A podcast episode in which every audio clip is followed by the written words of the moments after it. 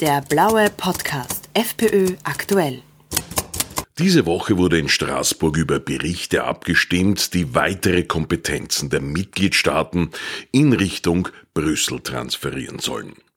So fordern diese Berichte beispielsweise, dass EU-Recht vor nationalem Recht gestellt werden soll.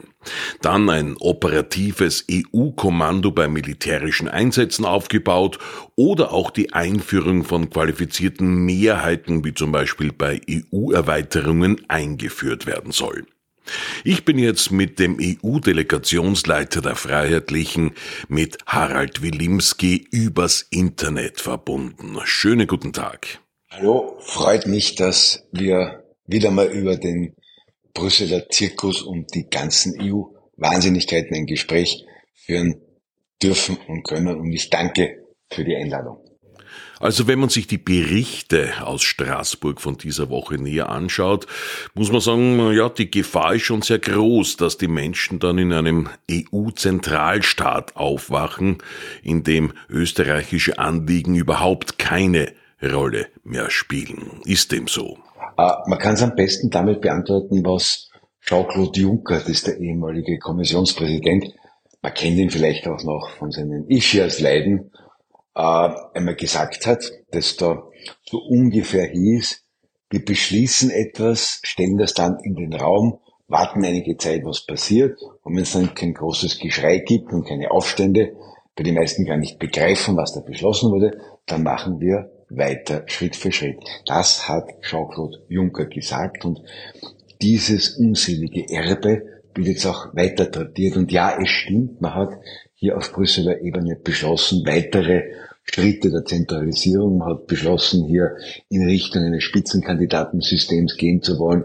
Man hat beschlossen, in Richtung transnationaler Listen agieren zu wollen. Man hat beschlossen, dass hier äh, mehr an Kompetenzen nach Brüssel äh, geholt werden sollen. Man hat diese ganze Zentralisierungsagenda weiter vorangetrieben und aus meiner Sicht ist da ein Alarmzeichen der Sonderklasse äh, gerade gesetzt worden. Wir haben wenige Monate noch bis zur Wahl und ja, man kann diesen Wahnsinn umkehren, man kann ihn dann umkehren, wenn andere Mehrheitsverhältnisse hier mit der kommenden Europäischen Unionswahl am 9. Juni dann möglich werden. Ich bin bester Dinge, dass das auch stattfindet. Ich bin mit unseren Partnern in ständigen Kontakt, ob das unsere Marine Le Pen in Frankreich ist, ob das Alice Weidel in Deutschland ist, ob das unsere anderen und immer mehr und größer werdenden Partnerparteien sind. Wenn wir es schaffen, eine Koalition so stark und bestimmend zu machen, dann können wir diesen Schwachsinn und diesen Zentralisierungskurs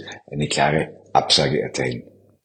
Im Zusammenhang mit diesen Berichten wird ja auch äh, im Bericht zu den Änderungen der europäischen Verträge eine Stärkung des Artikels 7 Verfahrens, der den Schutz der Rechtsstaatlichkeit Ausdruck verleiht, gefordert.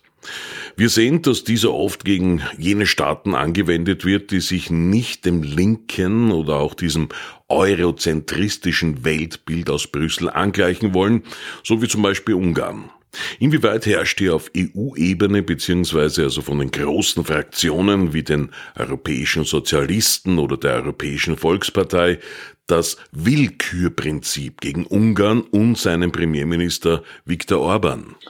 Ja, das stimmt leider. Ungarn ist hier zum bösen Buben äh, erklärt worden und Orban hat drei aus Sicht der Brüsseler Nomenklatura, drei ganz, ganz gravierende Frevel begangen. Das erste ist es, diesen Zentralisierungskurs äh, in Brüssel nicht mitvollziehen zu wollen, sondern sich so wie wir als FPÖ in Österreich sich auszusprechen für eine Zusammenarbeit von souveränen Staaten auf Augenhöhe äh, zueinander und äh, zum Wechsel, äh, wechselseitigen Vorteil äh, gedacht, aber nicht hier eine Art Brüsseler Zentralregierung errichten zu wollen. Orban Fehler Nummer eins. Orban Fehler Nummer zwei ist hier äh, gewesen, ein Bollwerk gegen die illegale Migration gebildet zu haben, dass Orban eigentlich derjenige war, der die Verträge äh, aufrecht gehalten hat und hier illegale Migration abzuwehren versuchte. Das passt nicht in die Agenda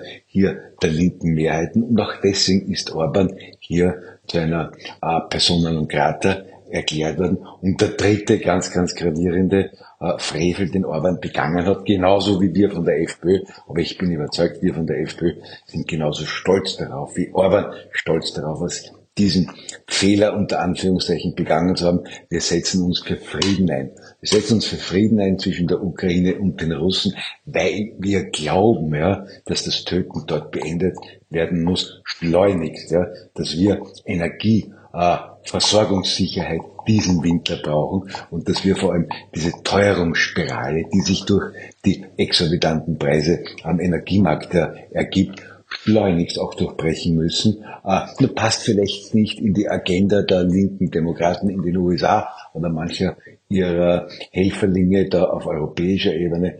Aber diese drei Dinge gegen Zentralisierung, gegen illegale Migration und für Frieden, das eint Orban und uns von der FPÖ. Und ich bin stolz darauf, da hier mit jemand auch äh, Politik machen zu können, der gute und für die Menschen richtige und äh, auch hilfreiche Ziele vertritt. Ja, zur Stärkung der Rechte der Nationalstaaten hat ja Marine Le Pen, bei der Sie ja kürzlich waren, eine Deklaration der Rechte der Völker und Nationen veröffentlicht. Äh, könnten Sie uns da kurz den Inhalt schildern davon und warum das für die europäische Kooperation mit anderen patriotischen Parteien äh, so wichtig ist? Also diese Deklaration, die von Paris diesmal ausgeht, die von Marine Le Pen in die Debatte geworfen wurde, die mir sehr gefällt und wo ich auch dafür werbe, hier Sie in eine breite Unterstützung zu bringen, äh, betrifft ganz, ganz grundsätzliche und wichtige Dinge, was etwa die Würde und der Gleichheit anbelangt, die Nation hier in den Vordergrund rückt, die unveräußerlichen äh, natürlichen Rechte auch ja, von politischen Akteuren, von Staaten etc. thematisiert, Souveränität, Sicherheit, Freiheit, nationale Unabhängigkeit, äh, Verteidigung lebenswichtiger Interessen. Also hier ganz, ganz grundsätzliche Dinge, die Parteien äh, Mitte rechts konservativ freiheitlicher Prägung hier als Basis dafür nehmen, friedliche, gedeihliche Zusammenarbeit in Europa sicherzustellen und damit auch äh, auf der anderen Seite all diesem Zentralisierungswahnsinn, wo dann nur mehr die Interessen der Konzerne und irgendwelcher nicht klar definierbarer Machtzirkel in Brüssel bestimmend sind, hier nicht länger zuzulassen, sondern ganz klar zu sagen, es gibt ein Europa, das basiert auf der Vielfalt seiner Staaten und Kulturen, die in Freundschaft miteinander und auf Augenhöhe zueinander an einer gemeinsamen guten Zukunft arbeiten für die Menschen auf unserem Kontinent, um Frieden, Freiheit und Wohlstand für möglichst viele sicherzustellen und auch diesen Pluralismus sicherzustellen, der unseren Kontinent groß macht. Das in etwa ist die Basis dieser Erklärung und wir diskutieren gerade darüber sehr intensiv und werden sicherlich in den nächsten Monaten etwas in der Art des gemeinsames Papier verabschieden. Mhm, sehr gut. Dann bedanke ich mich ganz herzlichst für dieses äh, Gespräch. Danke, EU-Delegationsleiter der Freiheitlichen Harald Wilimski.